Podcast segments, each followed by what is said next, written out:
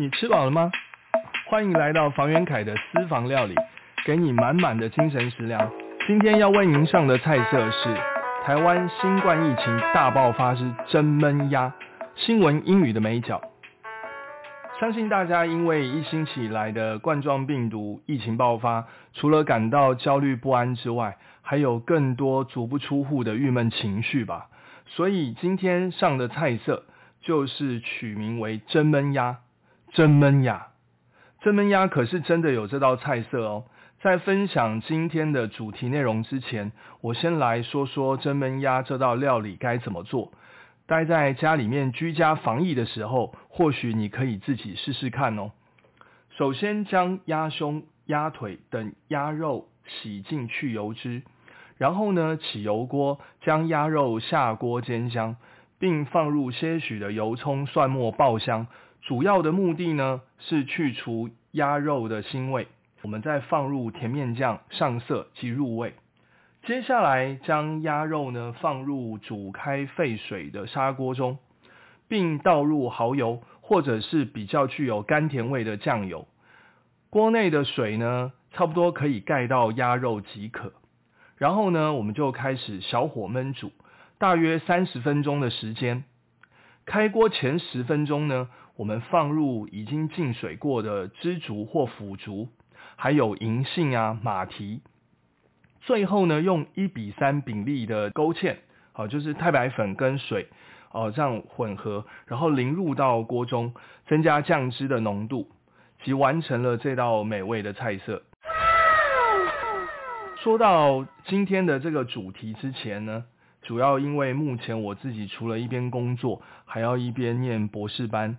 找原文的论文、书籍啊、期刊，其实也都找习惯看习惯了，所以对于英语新闻也会偶尔呢关注一下。于是心血来潮，想说配合目前大家最关心的时事，与大家分享一点英文的小知识。我想就从台湾的疫情与国际的关系当中唤起大家的记忆说起好了。根据我们台湾中央社的新闻报道，去年二零二零年四月一号的时候，我们外交部宣布援赠美国两百万片的口罩，还有给予十一个欧洲的国家一百万片的口罩，以及友邦国家一百万片。总计加起来呢，差不多有一千万片口罩，作为我们台湾第一次第一波的 COVID-19 疫情的口罩救援行动。那这次的行动呢，在四月份的时候，四月七号就运抵了荷兰七十万片的口罩，四月九号也运抵了德国的法兰克福。后来我们外交部呢，又在四月九号随即又宣布了第二波的口罩救援行动。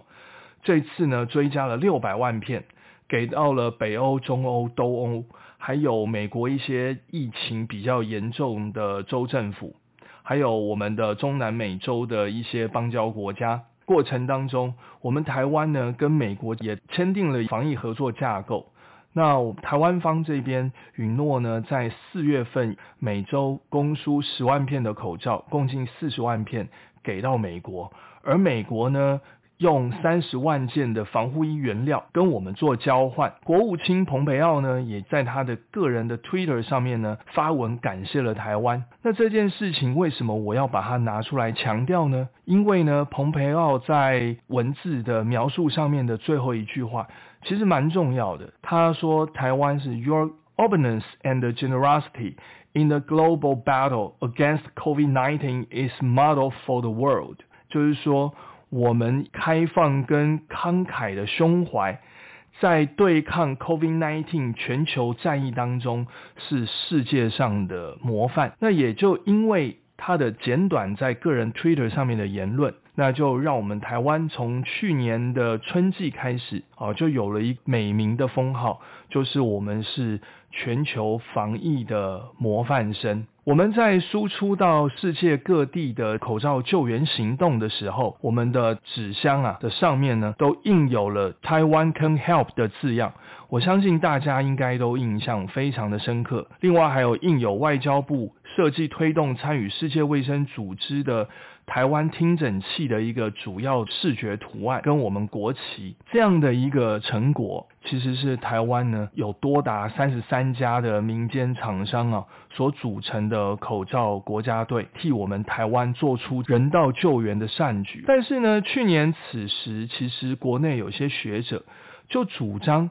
即便有些国家是被动接收我们这样的礼物，但因为国际的局势跟政治压力下，曾建议哦，应该要将具有台湾意象的图案，比方说像一零一大楼啊，或者是日月潭啊、阿里山，压印在口罩上来取代我们的国旗。另外呢，也有专家建议呢，可用姐妹城市的方式，城市与城市的互动。好对接来推动口罩外交，淡化太过强烈的政治色彩，相信我们能够得到更多正向的回馈。接着呢，又发生了一些事情。去年四月中旬的时候，有一群国内的网红还有 YouTuber 号召我们民间群目啊，在 New York Times 就是纽约时报上面刊登广告，Who can help Taiwan？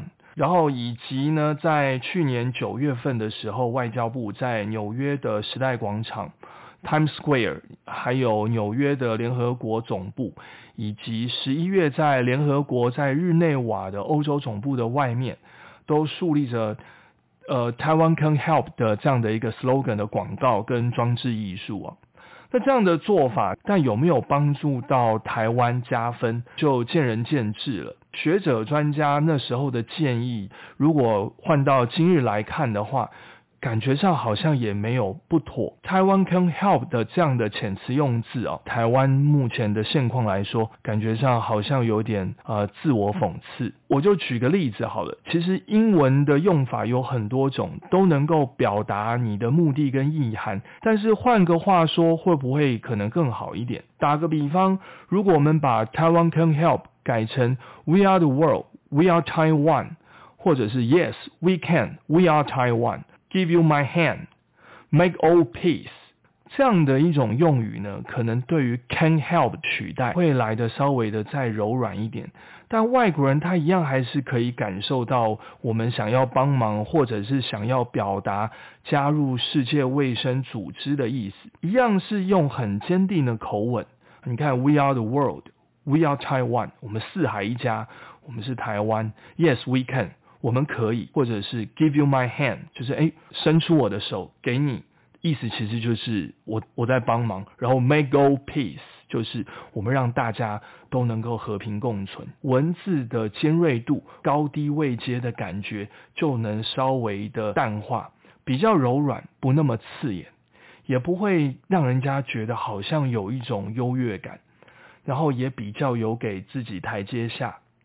那很遗憾的是，经历了这一年半的时间，我们全球防疫模范生引以为傲的美名，一夕之间成为了国外媒体记者笔下的笑柄。国人同胞大爱情怀以及我们的台湾价值呢，一下子因为政府错误的政策以及松懈，全部给花光了。那当然，现在白宫也换了主人。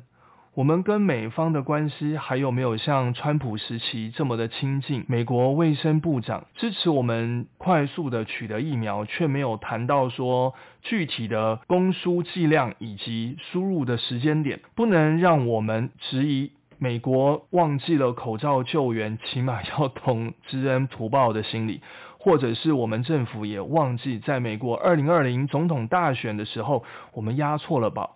而遭到了报复的可能，但所幸我们从阿姆斯特丹机场运来了第二批四十一万剂的 A Z 疫苗啊，但是还是不够，需要多多益善，我们也只能祈求天助自助人助了。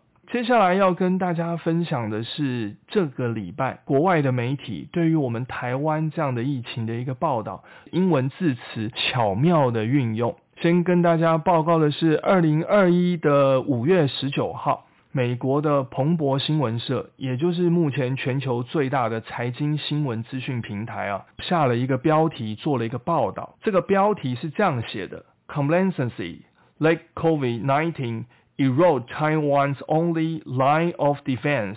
就是说，自满让我们台湾防线呢被侵蚀了，complacency 就是自满的意思。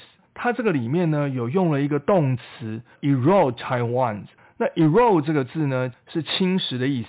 自满呢侵蚀了我们台湾呢对于 COVID-19 的这个防线呢。erode 这个字呢还有另外一个字啊，叫 corrode。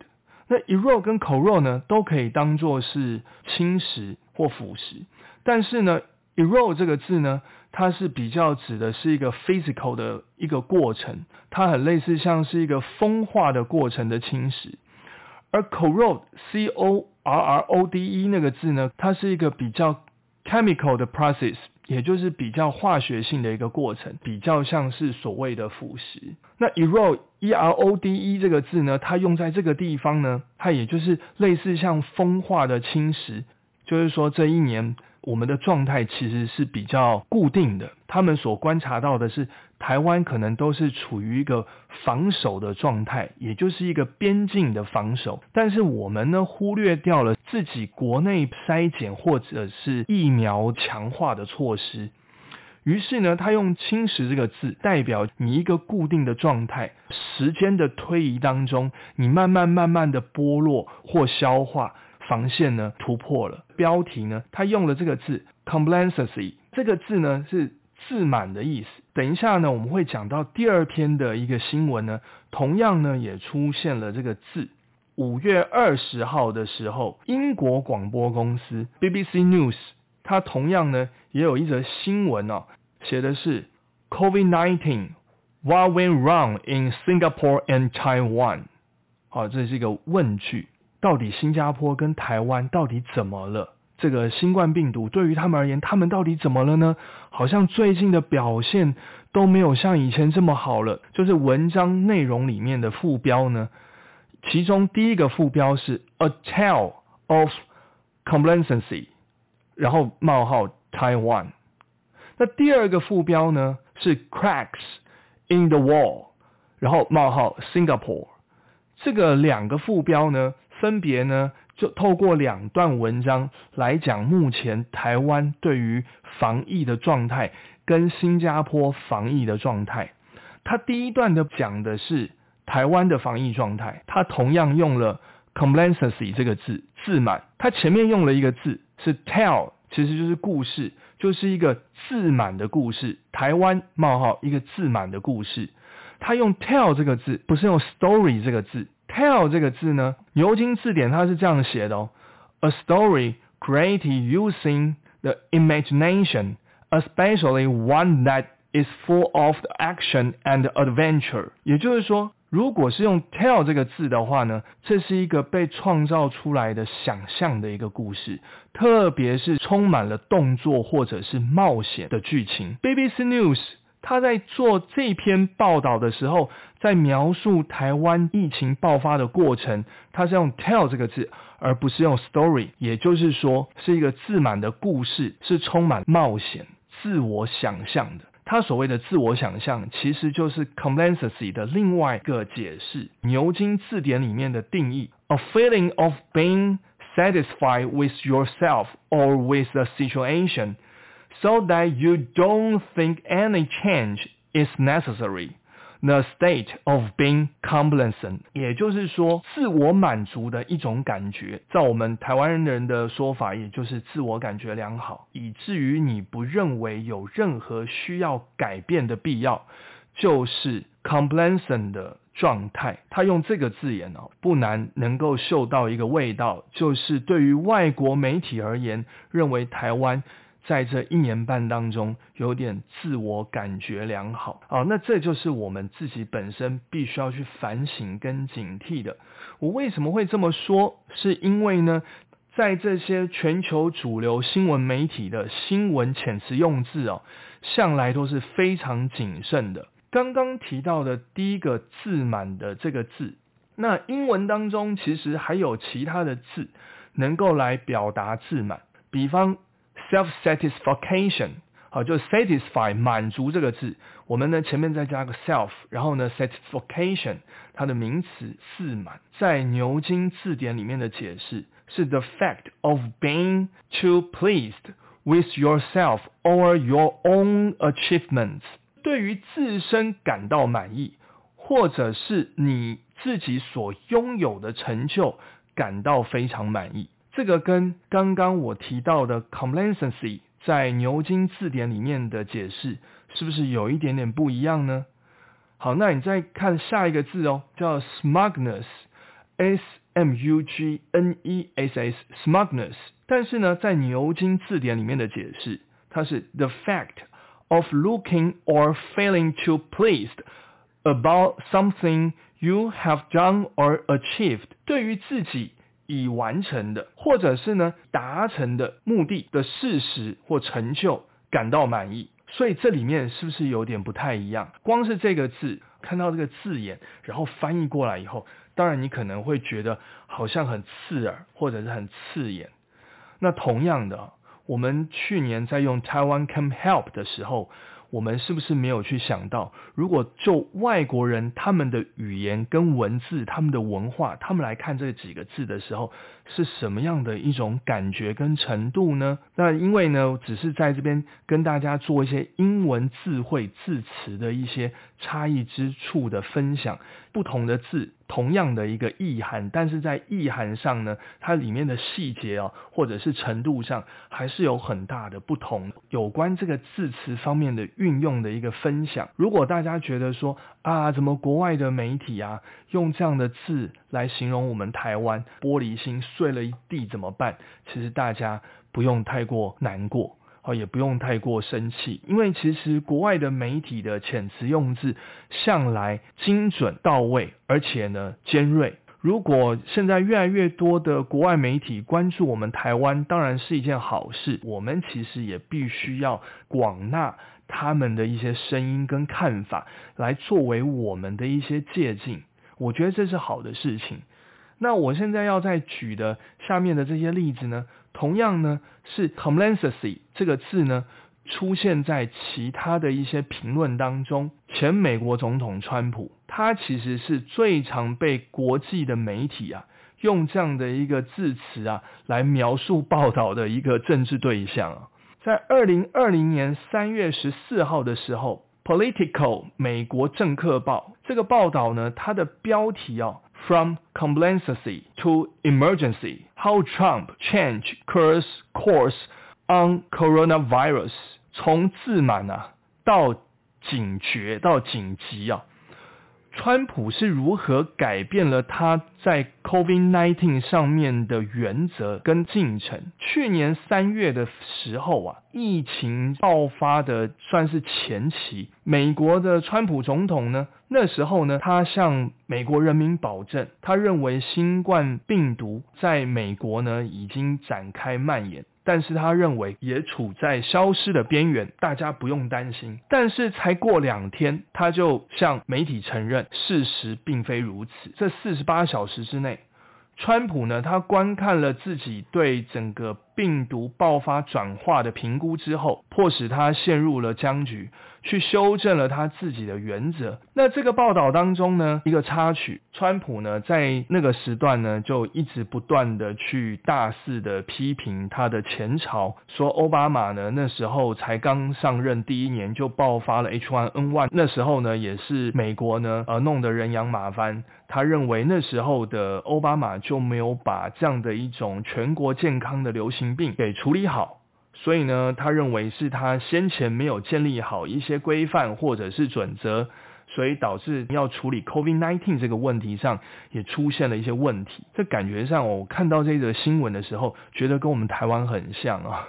所以呢，在这个地方呢，跟大家分享一下。三月过完之后呢，七月份，二零二零年去年七月八号的时候，美国有线电视新闻网，也就是 CNN，那这个新闻标题呢是 Forty。就是福奇，美国呢，因为 COVID-19 呢所聘请的白宫首席顾问，他也是目前全球传染病学的权威。Fauci warns against false complacency as Trump touts falling coronavirus death rate。福奇啊，警告川普啊，你不能一直认为持续下降的 COVID-19 的死亡率啊，就能够让你得到自满。 所以他警告川普，千万不能做出错误的判断，而导致他的自满。There is so many other things that are very dangerous and bad about this virus. Don't get yourself into false complacency。佛奇啊，他说有非常非常多的事情是非常的危险，而且是非常的严重的。对于这样的一个病毒而言，我们是都还不知道的，不能让自己掉入了极度的自满状态当中。那他同样的用了这个字 complacency，而且他这句话是对川普说的。所以呢，在新闻的标题当中呢，同样用了这个字眼。那世界各地的科学家在那个时候呢，其实都已经争相的开发 COVID-19 的疫苗，但是川普并不以为意啊，在做研发这件事情哦，也当然可能没有像欧盟的国家来得快。在这篇报道当中，他也说，某些人呢，有一种普遍的反科学、反权威。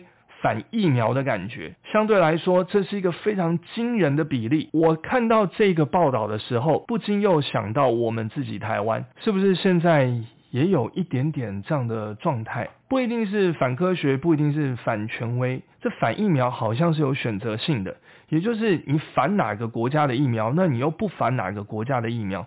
你反哪个厂牌的疫苗，你又不反哪个厂牌的疫苗？我个人是比较注重科学，相信科学的。很多事情其实应该要交给专业，交给科学。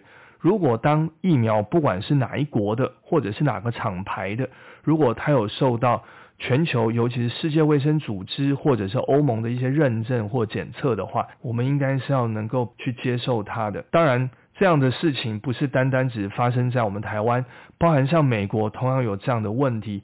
所以呢，福奇还补充的说到，美国政府还制定了疫苗教育计划，抵消反对疫苗的信息跟声浪哦。接下来要为大家呢来分享的下一篇呢是二零二零年八月三号的另外一篇报道，是 ABC News Australian Broadcasting Corporation，是澳洲广播公司新闻网。标题是这样写的：Complacency and large-scale evasion by Trump behind rural America's viral surge. Complacency 一样哦，它有用到这个字，自满跟 large-scale evasion。evasion 这个字呢是逃避啊。美国乡村的疫情爆发来自于川普的自满跟政府高层大规模的逃避现实。因为川普啊在去年七月六号的 Twitter 上面，他说美国新冠病毒的死亡率大约是世界上最低的。随后呢，又明确的再强调一次，我们现在的死亡率是全球最低的。这两篇的发文呢，都是来自于川普自己个人的 Twitter。但实际上呢，去年夏天七月份的时候，虽然有下降，但并不是世界上最低的。其实川普呢，很喜欢讲一些。不是事实的事实啊！有一本书是一个瑞典的哲学家出的一本书，这本书叫做《另类事实》。他在这本书里面呢，举了非常多川普来当例子，来告诉我们什么叫做知识，什么叫做事实，什么又是非事实，什么又是假新闻的定义。创他在 Twitter 里面呢有这样的一个提到。所以呢，澳洲广播公司新闻网呢就做了一个这样的报道。其实川普讲的那不是事实，在当时受到病毒影响最严重的二十个国家当中，至少有十四个国家的死亡率是比美国低的。美国冠状病毒确诊病例当时是超过四百七十万，去年夏天的时候，而农村地区的疫情。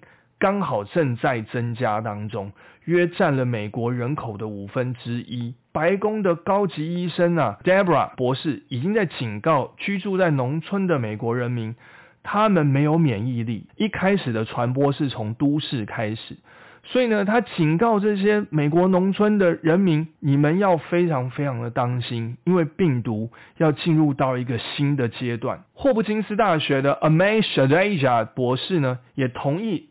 自满是一个很大的问题。他说这不是流行病的新阶段，他说这是一个失败阶段的延续啊，也跟我们台湾目前疫情大爆发也非常非常的类似。所以我看了这些新闻报道以后，我都将一些跟我们相关的重点截取出来跟大家分享。台湾的疫情爆发是从双北呢开始向外扩散，逐渐的往南移到其他中南部各县市。即便目前中南部各县市的确诊案例数比较偏低，但是千万不能大意。你看，就跟这一篇澳洲广播公司的报道呢，其实是非常的类似的。如果政府不采取任何的作为，当然会发展的不可收拾哦。川普政府一直坚决的反对普筛，是因为没有筛检就没有疫情，这感觉上好像台湾的鸵鸟心态哦，所以我们大家也开始要注意到这件事情。但是当时呢，很多美国的州政府不信他那一套掩耳盗铃的逻辑跟说辞，所以很多的州长纷纷自筹经费，让州政府的州民能够免费普筛。诶，这件事情是不是也跟台湾很像呢？在中央疫情中心还没有发布三级警戒的时候，新北市长侯市长跟台北市长柯市长纷纷先率先发布三级警戒，然后呢，中央疫情指挥中心才跟进。诶，感觉上好像都跟美国发生的故事非常非常像哦，逼迫川普啊，必须呢。开始去重视到这件事情之后，才开始大笔的拨款预定疫苗啊，做开发啦，也就从那时候开始，也就重创他的声望。我们如果对照现在的台湾，是不是感觉好像有点有样学样，步上后尘了呢？对于新冠病毒的经验以及谏言，我们不妨多看看原文的报道。